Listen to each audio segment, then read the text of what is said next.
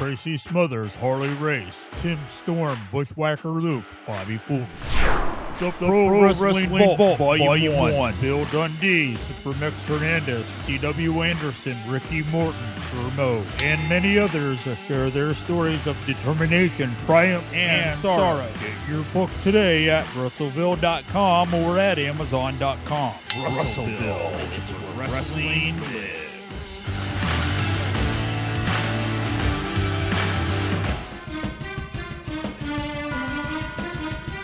You're listening to the Russellville podcast. I'm your host, Vinny Berry, and today's guest is Brian Solomon, wrestling writer and historian. How you doing, sir?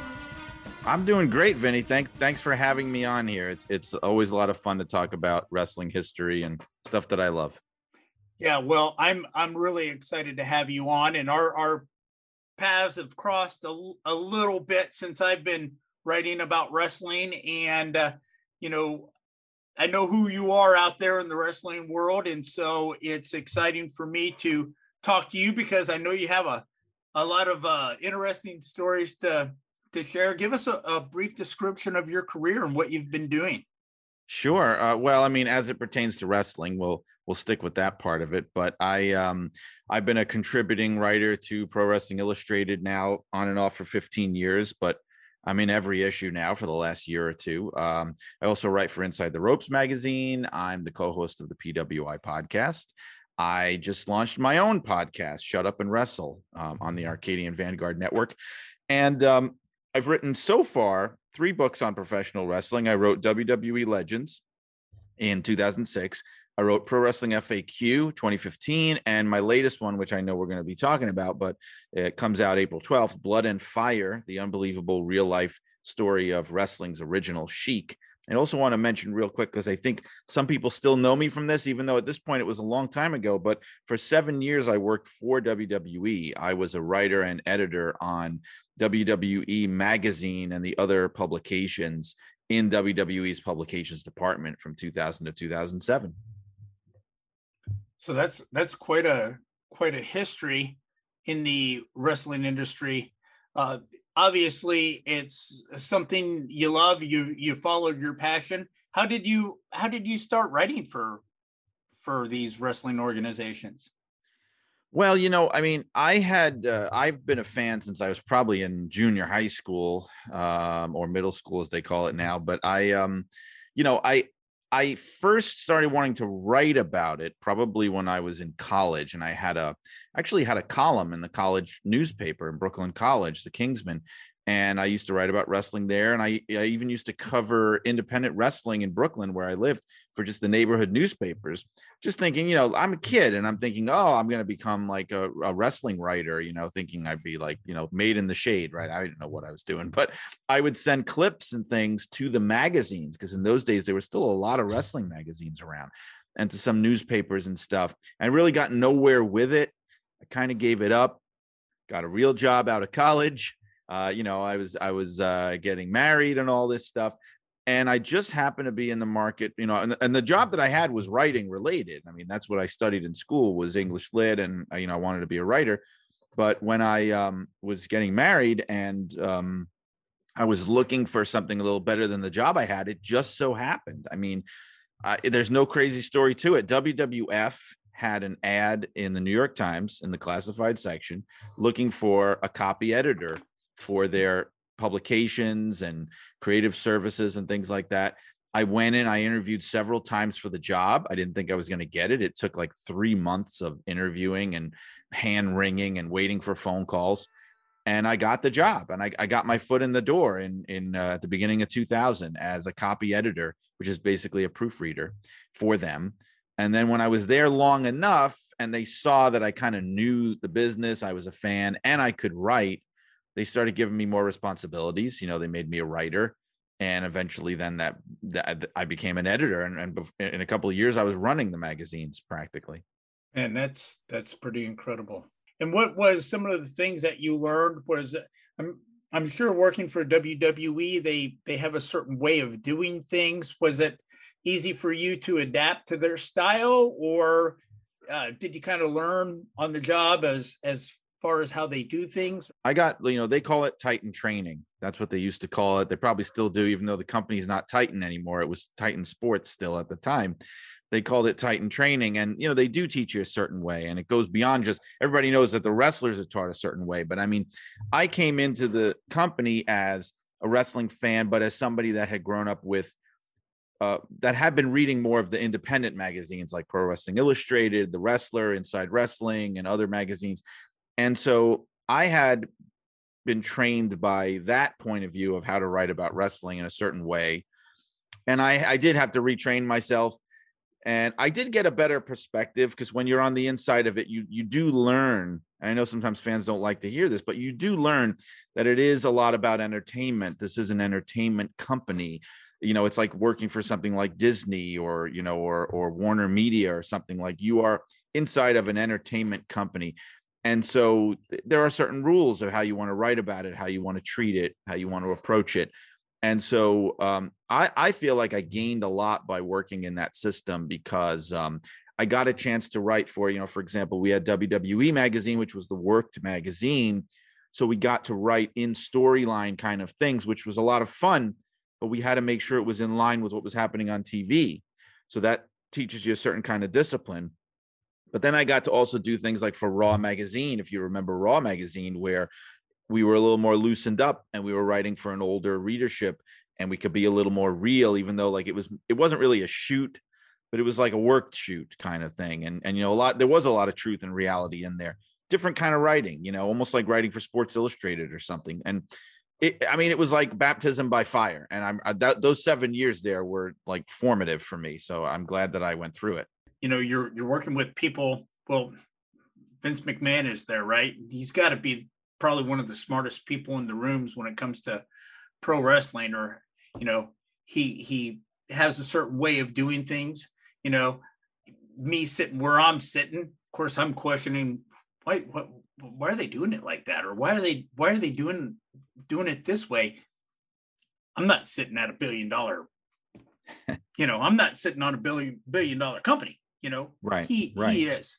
So you know i guess i i you know he obviously knows what he's doing but yeah to have that experience has got to be incredible. And how how much was vince in your ear? Did he ever pull you to the side and say hey or or did you work with i'm sure you work with a lot of people under vince but did you ever have an opportunity to work with vince uh, as far as the writing or did he ever share anything that that he'd like to see from you yeah you know uh, because a long time while i was there we were working for shane uh, shane was the head of our department for years while i was there and so because i mean I would have people in between us sometimes. Sometimes I reported directly to him. And because of that, then you get a certain exposure to Vince than you would if if you were working for any other department.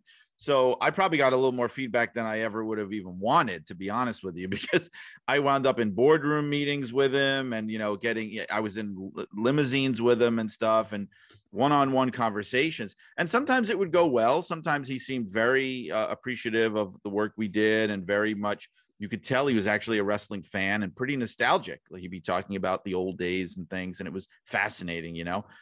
And then sometimes though you'd see the other side of Vince for sure, you know, the TV character. I mean, I had a time when I was I've talked about this, but I was pitching him magazine ideas. I don't even know why they put me in this position, but in the boardroom, you know, the board of directors or whoever was there in a board meeting, and he's sitting there, you know, pretending to fall asleep while while I'm pitching these ideas to him and then he tells me that um, you know I needed to take my head out of Dave Meltzer's ass because I guess he didn't like the ideas that that I was coming up with and somehow connected it to Dave Meltzer. So I mean, sometimes you'd get that Vince, and sometimes you'd get like the the the warm and kind of like very interesting and intelligent Vince. You know, a eh, eh, fascinating, mysterious guy for sure to work with, and I got closer to him than I want I wasn't close to him, but I mean, I worked in a closer capacity to him than I ever would have expected when I went to work for that company. That's for sure. Right, right. And a lot of people said that he was the the the hardest worker in the room. You know that he'd be there right. around the clock in different times where people wouldn't expect to see him, and there he would be. That's true.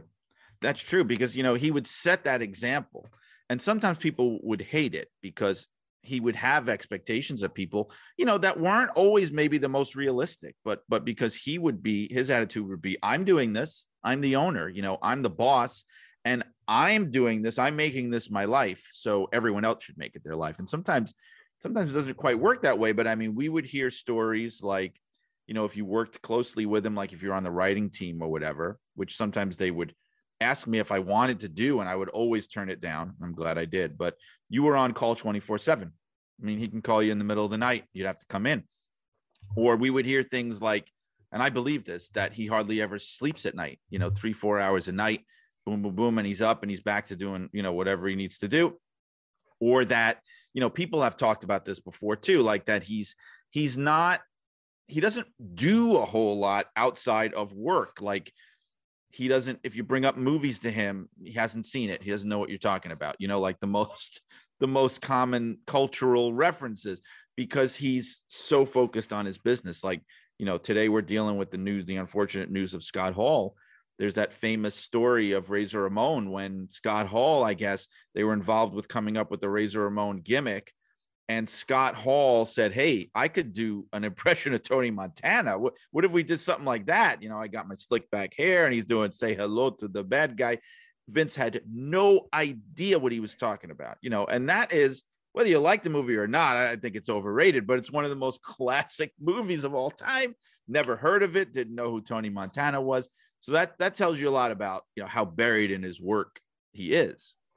Yeah, it really does. You know, and you got to give him credit for the dedication and and the love for for what he does whether you know whether he does it the way that everybody wants him to do it or not. So i kind of think that you know sometimes he just turns the tables for the sake of turning the tables you know?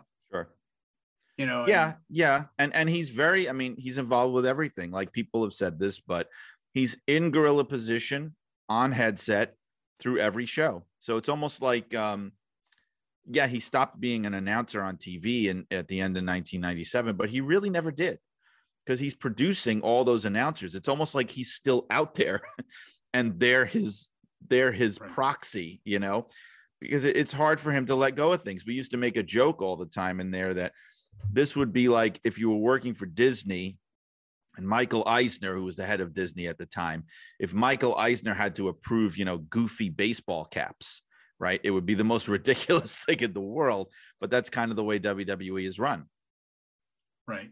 And and looking back on on your time there at WWE, if you if you look at where you're at today in your in your writing style or in your career when what was maybe one thing that you picked up working there that you kind of adapted to in your in your writing style today or something that when you when you do work on a project today that one thing that kind of comes out in your forefront that you know you picked up from WWE well this is not necessarily something that you just need to be at WWE to pick up but one thing that I would always get uh, focused on and that it, it, was a good exercise in terms of writing uh, was you know when I came to work there I was mainly doing a lot of nonfiction and writing like encyclopedia reference book kind of stuff, pretty dry, you know, little short biographies of people. And so when I was writing with WWE, I would they would always put the focus on what's the hook here? What's the angle? How do you get people interested in this story? It can't just be beginning, middle, and end. You have to start in a way that makes them not want to stop reading, you know, because the average person a lot of times is going to look at the first paragraph and maybe just turn the page and see what's on the next page. So you want to like grab them. So every mm-hmm. time I have a, an article to write, let's say, or the chapter of a book, the first thing I'm thinking of is what is my hook here? And it's not just going to be the beginning of the story.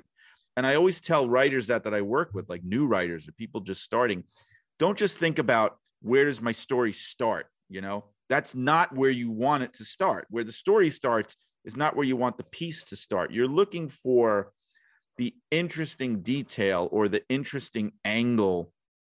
That's what you open with. Like an example from a few years ago, it just popped into my head. I did a story with uh, what's the name?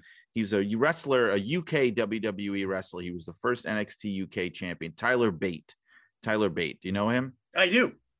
So he was the first NXT UK champion, and they wanted me before Walter, you know, and they wanted me to do a profile of him for PWI, an article. And I'm like, this is a young guy. He's 19 years old. He just won his first title. He's one of the youngest champions ever. Like, I don't really know, you know, I, I don't want this to be boring. Like, oh, he was born in England and he was a wrestling fan, blah, blah, blah. Every story starts that way. So I did a little research on the guy and I found out he's directly descended from one of the um, you know Guy Fawkes Day in the UK where um, I forget the day. I think it's in like November or December. It commemorates a ter- there was a terrorist plot in the 17th century against Parliament where they tried to blow up Parliament. And there were these anarchists, I guess, who tried to blow it up. The the the mask from V for Vendetta, that that okay. famous is based on that. The, uh, so one of the conspirators who tried to blow up Parliament was a direct ancestor of Tyler Bate, like father to son, direct. And I'm like, this is my angle. This is how I start my story. Like, I, I got to think of a hook. The minute I saw that, it jumped out and hit me in the face. I'm like, this is how my story starts. Or when I did the Sheik book, um, I was going through old newspapers and online, of course, but I found a story that I'd never heard anywhere else. I don't think anyone knew it of uh, there was a, a the Lansing uh, newspaper in in the town where he grew up in Lansing reported on when he ran away from home as a 12 year old boy with his friends and they hitchhiked they were trying to get to California and they hitchhiked about 35 miles before the police caught up with them and they even had a quote from him in the story where he said something like, as a boy, they're like, well, what do you, the sheriff says, what were you guys up to? And he said, well, we were trying to get to where the money is in California, where it's sunny all the time. And I'm going, this is a 12 year old boy saying this, recruiting his friends to hitchhike across the country to California. And I'm going, like, clearly this guy was destined for greatness as a child. Look at this kid, you know? And I'm going, that's where my story starts. Not in Syria, not when he was born, not with his first match, with this little seemingly unimportant story. And that's how the book starts. And and that's a good place to go ahead and start our conversation of of one of the reasons why I brought you on here today. Uh, tell us what the name of the book is, Brian. So the name of the book which came to me in a flash like that when I first started writing it, is Blood and Fire. And the subtitle is uh, The Unbelievable Real Life Story of Wrestling's Original Sheik. How did this all come about? Well, I had been always been interested in the Sheik. Um, like you, I think he was a little before my time. And Detroit wrestling was already gone by the time I started being a wrestling fan. I just found it really fascinating because um, he seemed to really be the most real yes. in terms of how frightening he was to people, in terms of how he could draw money as a heel because people were so afraid of him and hated him so much and wanted him to lose. And he seemed to have so much power. And the territory also that he ran, which by the way, he he traveled all over the country and the world, but that home base that he had, it was one of the most successful companies in the business for a handful of years, but it hardly gets talked about anymore because they went out of business way before the WWF even spread nationwide. So I thought this story needs to be told. And, you know, in, in coming across information about him in the previous books I had done, I kept saying in the back of my head, I got to tell this guy's story eventually because I kept going, you know, I can't think of another wrestling star at his level who has never had a book written about them.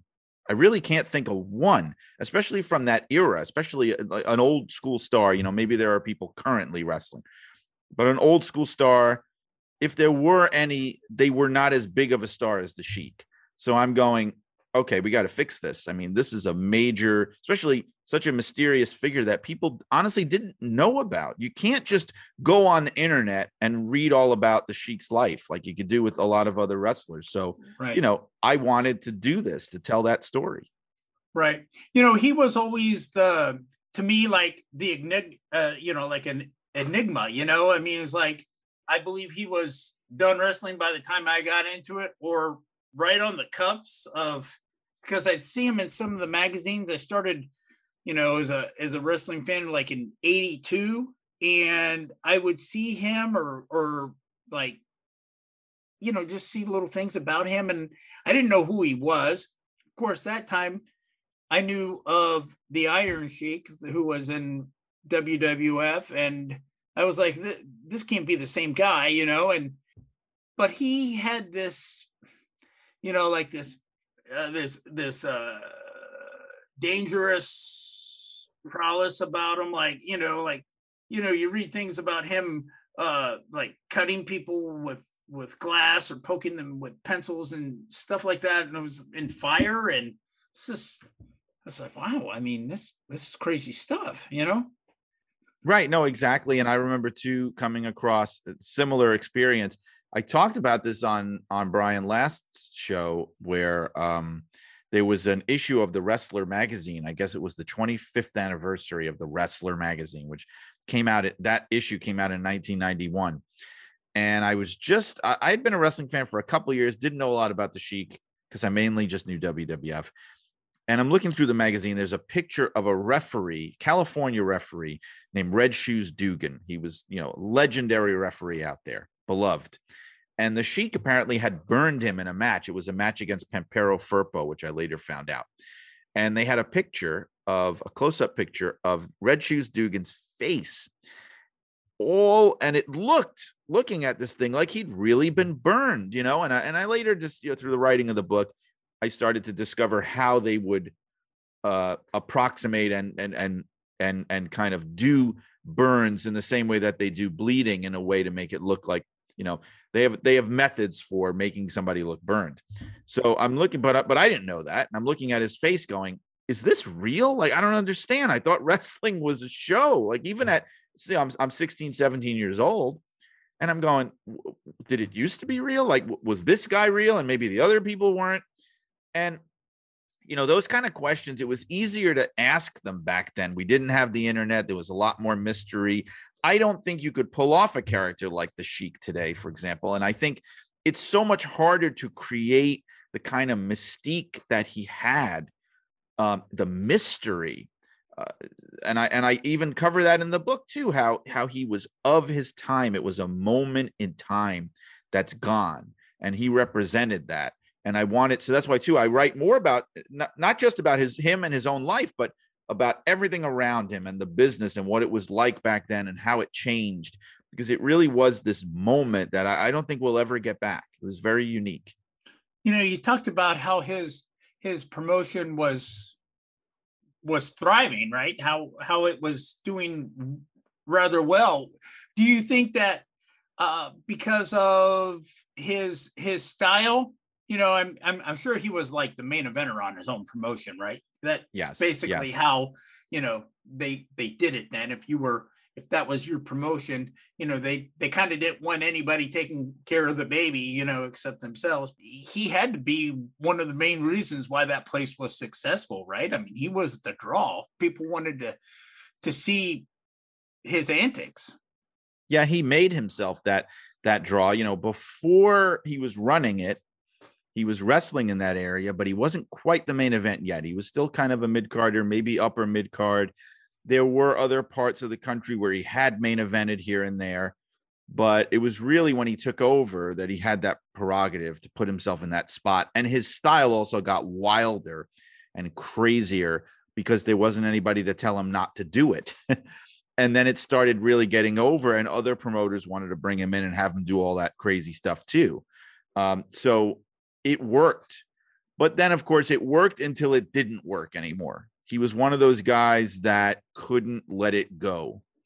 Uh, Verne Gagne was like that a little bit in the NWA, but even he stepped away at a certain point and tried to move on.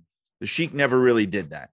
And he kept having himself on top. He kept having himself go over, which, if you're a hated heel, eventually your audience gets demoralized. they just give up. They're like, well, I guess this guy's never going to go or leave or lose. And you just get tired of waiting for him to lose. And so the, the territory lost a lot of heat. There were a lot of other reasons, but from a creative point of view, that was a big reason. It got very stale. Same people at the top, same feuds, same matches, and the Sheik almost always going over. Right. And you you talked about crazy stuff that he did crazy stuff. What are some of the things that he he did? We've already mentioned like you know like the the pencils or and and uh the fire and stuff like that but I mean, he really was a shocker, right? I mean, he Yeah. did he did some stuff that people were like, "What's going on?" And my next question would be, you know, did he ever get any backlash for that stuff? Because back then, you're talking about the 60s and the 70s, that was kind of uncharted territory for wrestling like that. Am I am I right? Well, you know, part of it was that people believed more back then. And so you could do more with that when they believed. Like that's why when I say like the sheik could never you could never have a sheik today, that's part of why I think that's true. So if he came out and he was who he was, I think he would people would laugh. And I hate to think that way and I hate to say that, but you know, he'd he'd be uh, laughed at. And he'd have to either go along with it and become almost like a comedy wrestler in a way, something like the Bushwhackers or something, you know, or change his gimmick. But because people believed, you could push it a lot further. Like, like he, there are stories and pictures and things of him just moving through the crowd and people parting like the Red Sea, just terrified of him. And all he would have to do is jerk a certain way or turn and and flash an eye, and people would run. And I'm talking grown men. I'm not just talking kids and things. Big, strong men running for their lives because of the fear that he would strike in people. I mean, I I, I was told that he would keep, um, you know, a lot of times wrestlers, of course, have blades on them or they have little little pieces of blades taped to their fingers or on their body and things. But he was known to even use them against non wrestlers if he had to, or at least have them there in case, because there would be a lot of riots. And he could. Hmm. Lenny Poffo told a story about he saw him slash a fan or something in the middle of a riot because the fan was physically threatening him and he slashed the guy and he couldn't believe his own eyes that he saw him do it and do it so easily. So, you know, it was a different world back then. It was less litigious, there was no social media, there was less attention on things.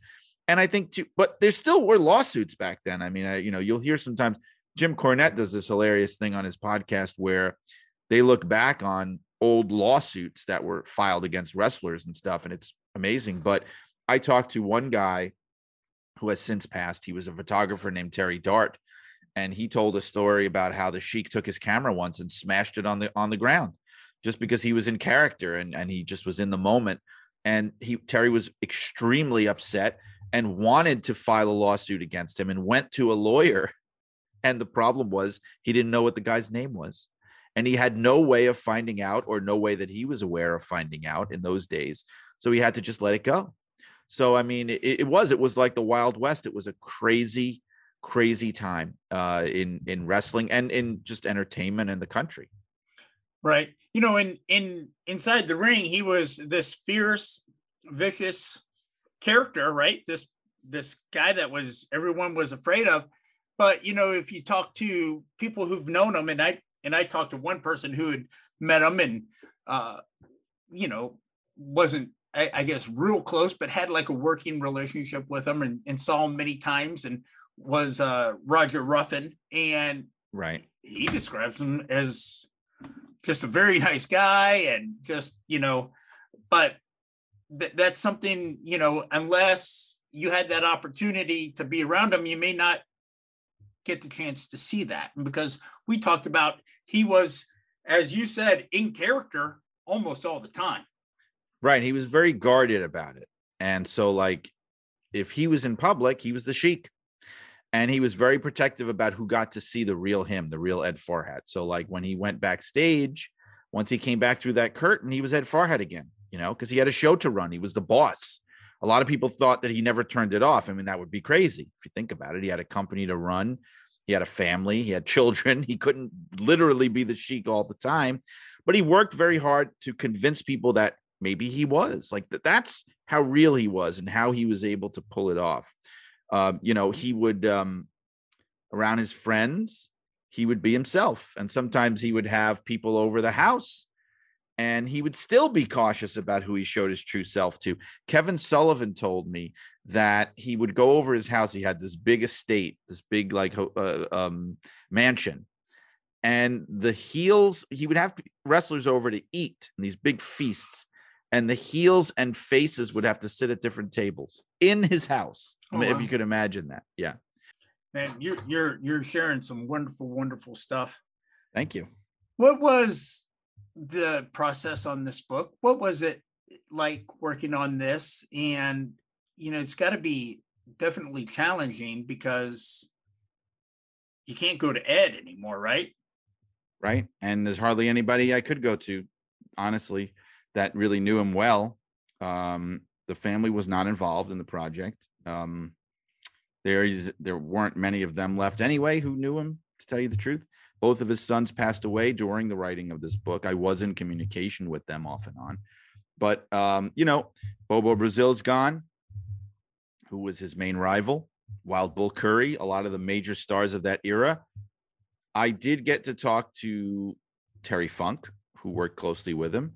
And I mentioned Kevin Sullivan, who came along a little later. Um, Flying Fred Curry, who Flying Fred Curry, I would have to say one of the only, if not the only, uh, major long-term stars of big time wrestling in Detroit that's still with us. And I was able to talk to him. He's up in upstate Connecticut, not too far from where I live. But you know, I did get some really amazing interviews with people. A lot of times they were people who knew him, but they came along later you know and they were so they're you know they when when the sheik was in his prime they might have been extremely young or maybe they knew him right at the end of his career. So part of that was a challenge too to to cut through that. Like Lanny Poffo is a good example of that. The Poffos worked for the sheik in Detroit in the 70s when they were just breaking in. It's like Randy Savage had some of his very first matches in the De- Detroit territory and their father Angelo Poffo was very close with the sheik so Lanny had some great stories and things. But again, like Lanny was right at the beginning of his career, very young wrestler. And the Sheik was at the end of his career and past his prime. And that's when they kind of crossed paths. So there was a lot of that too. So it was like it was kind of like detective work, piecing the story together. And I had to make it more than just information coming from interviews. I, I had to take other routes too, because there's only so far I could get with that. You know, and I've I've heard that Sabu is related, right? Isn't he the nephew? Yeah. Okay. yeah, Sabu is the son of of Sheik's younger sister, who was the baby sister. There were 11 brothers and sisters. Uh, the Sheik was the youngest boy, and uh, his sister Genevieve was the youngest girl and the youngest child, and Sabu was her son. Was Sabu of any help with this project? Uh, well, the issue with some wrestlers, and, and he's one of them, is that um, it becomes a, a, money thing, you know, and uh, just just be totally frank. I had the same issue with Abdullah the Butcher, who I would have loved to speak to, but the problem is, you know, I think people sometimes think that books make a lot more money than they really do.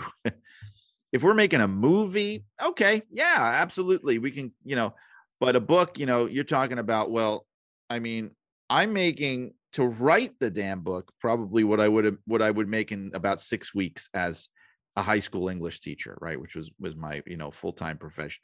I would so we're not talking about big bucks here. So like if we start paying everybody to be interviewed, then there's no book anymore because there's no profit, there's no way to make any money. It just doesn't work that way. Um, and so that was a deal breaker.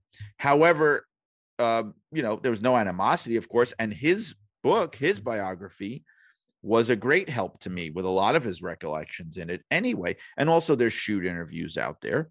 So, in the end, I felt as much as I would have loved to have spoken to him, it wasn't necessary. It still would have been preferable, but I was able to get a lot of his insights. I also was good friends with his girlfriend, Melissa Coates, who passed away. And she would help me from time to time. She got me a copy of the book and she would you know, sometimes she'd try to convince and persuade Sabu to help me out and work with me. And I got little pieces of info here and there, but for the most part, I had to work around that.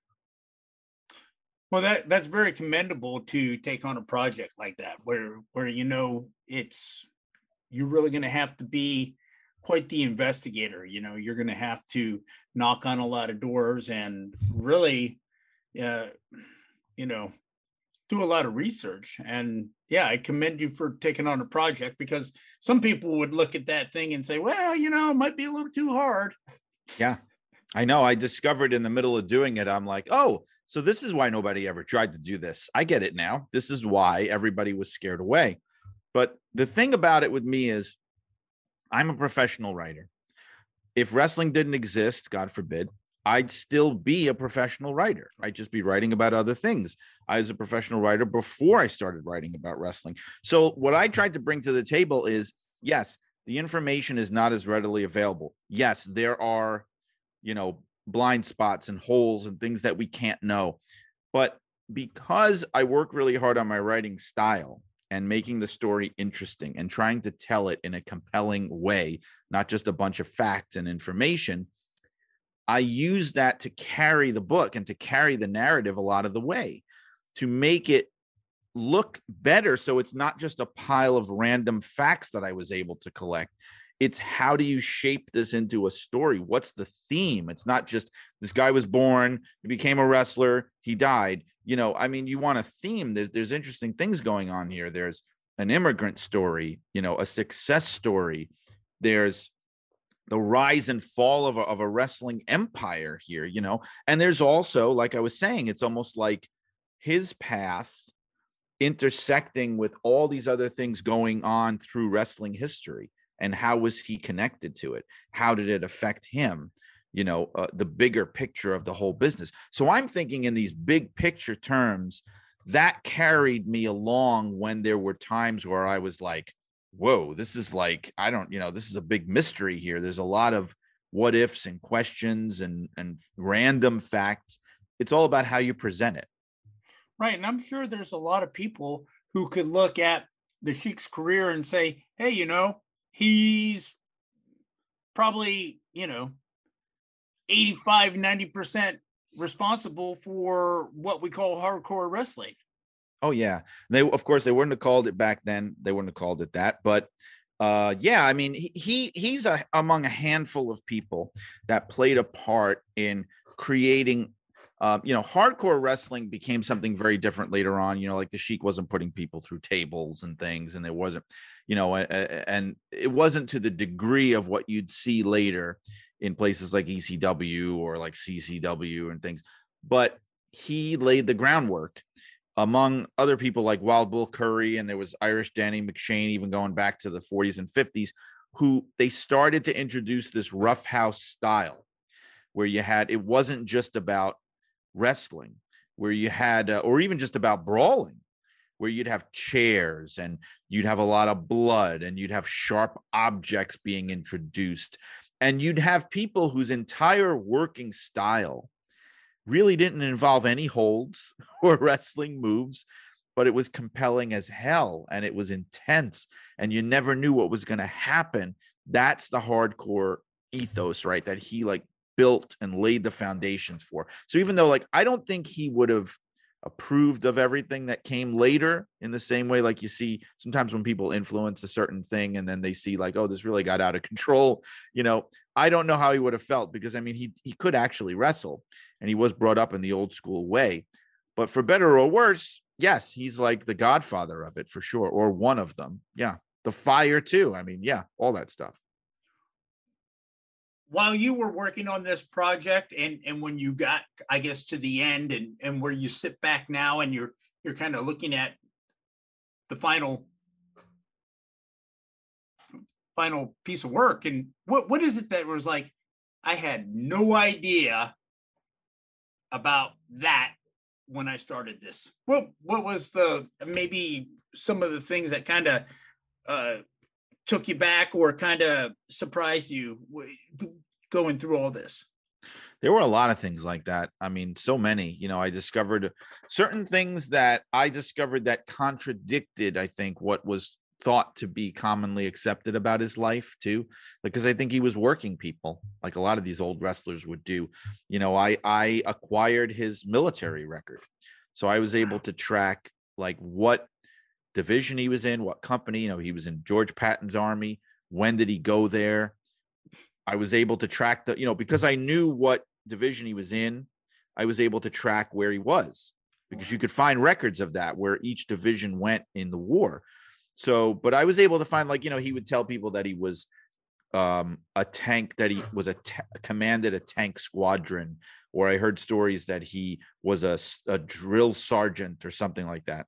Well, the reality is he was only 19 years old when he went there.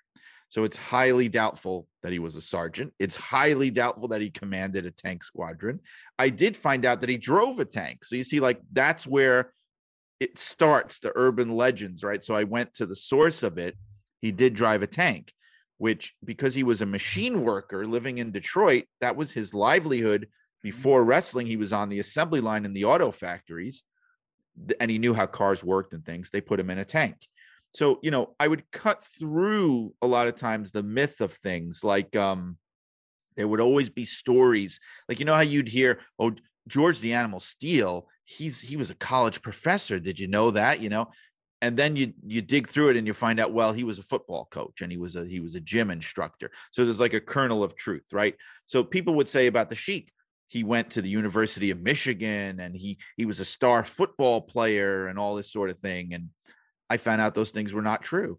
And I had to be very cautious because you don't want to say something like that and you turn out to be wrong. I mean, that your whole credibility comes falling down. But what I discovered was not only did he not go to University of Michigan, he didn't go to any university, he didn't go to high school.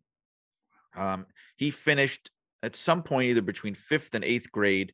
I'm thinking it was eighth. And that's based on his military record. And I think that over time he wound up getting confused with an older brother that he had who had a very, very similar sounding name to his. His name was the Sheik's name was Edward. His brother's name was Edmund. Why in the world you would name two boys Edward and Edmund in the same family, I do not know. But he would often get confused with him in the press. Like people would be researching him and think that it was him, but it was actually Edmund. He went to university. He was a star athlete he was a coach and all these other things. And the Sheik, I think, encouraged that confusion because it only added to his legend.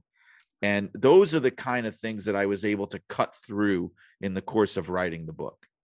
What do you hope that readers take from this this book and what do you hope that they get out of it?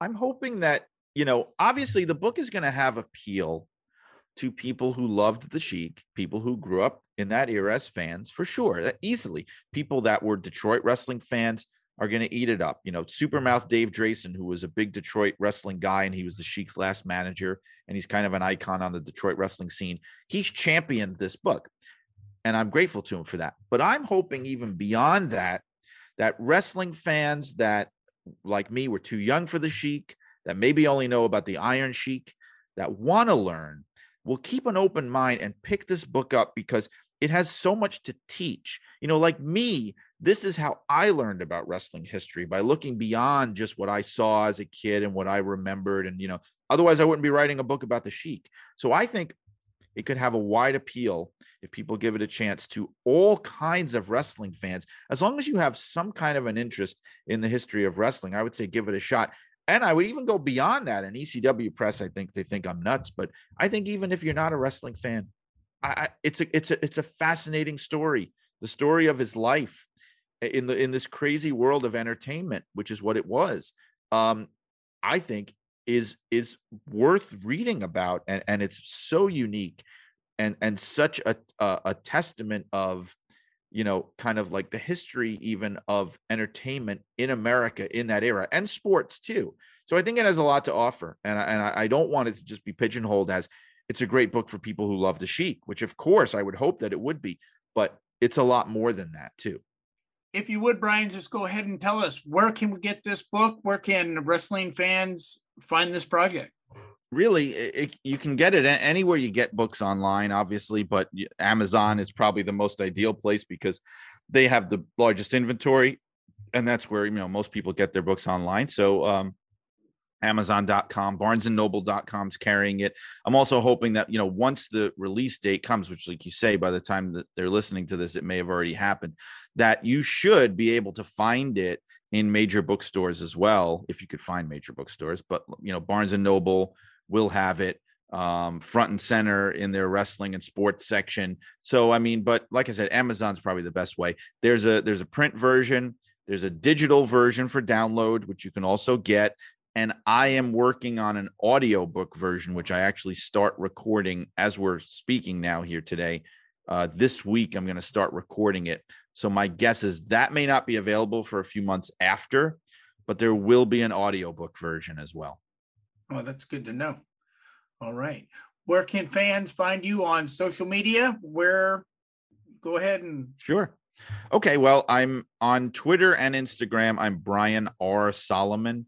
And if they want to check me out on Facebook too, I have a page called Pro Wrestling FAQ, which is where I put most of my wrestling content. I have an author webpage, which kind of has a clunky URL, but if you go to my social media, you will find the URL for my author webpage where I have a lot of updates. And like I said too at the beginning, I'm the co-host of the PWI podcast and my own podcast I have called Shut Up and Wrestle, which uh, you can find at suawpod.com or, you know, Spotify, Apple Podcasts, Google Podcasts, wherever you get them, it'll be there. And it's an old school wrestling podcast. So I'm hoping people really will dig that.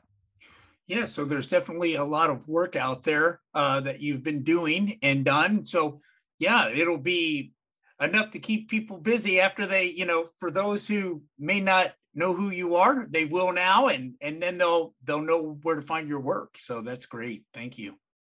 Thank you. Thank thanks for having me on here. This is always fun. I had I had a lot of fun. Yeah, I really appreciate you giving me the time. I I'm I'm excited for the the story itself. So it's uh was was fun to kind of uh, listen to the stories that you know like i like you said uh i'm familiar with some of the folklores but Hmm.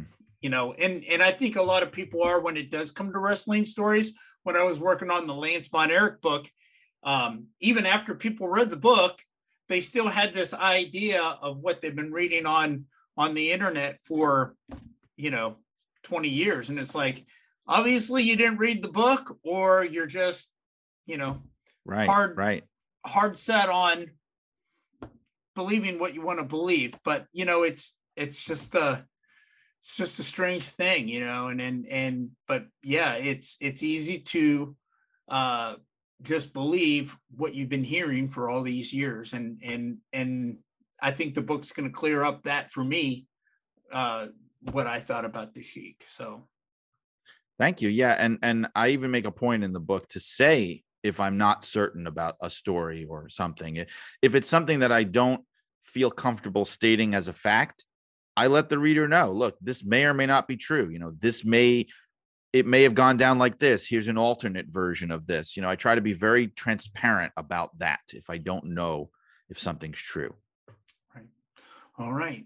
Well, thank you very much. It's been a pleasure. I'm I'm looking forward to the book coming out. And if you have more work coming in the future, please yeah, just know that you're welcome to come back anytime. All right, Vinny, thank you. You're listening to the Russellville podcast where wrestling lives.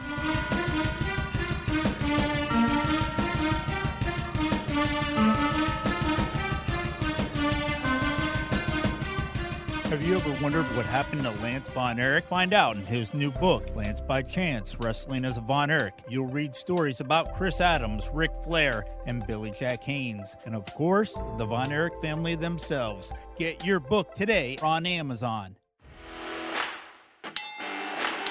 Ringing the Bell Radio. Listen to JD, Barris, and Logan talk about wrestling news, reviews, in depth conversations, and interviews. The podcast that we want to hear, and you will too. Ring the Bell Radio. We call it in the ring.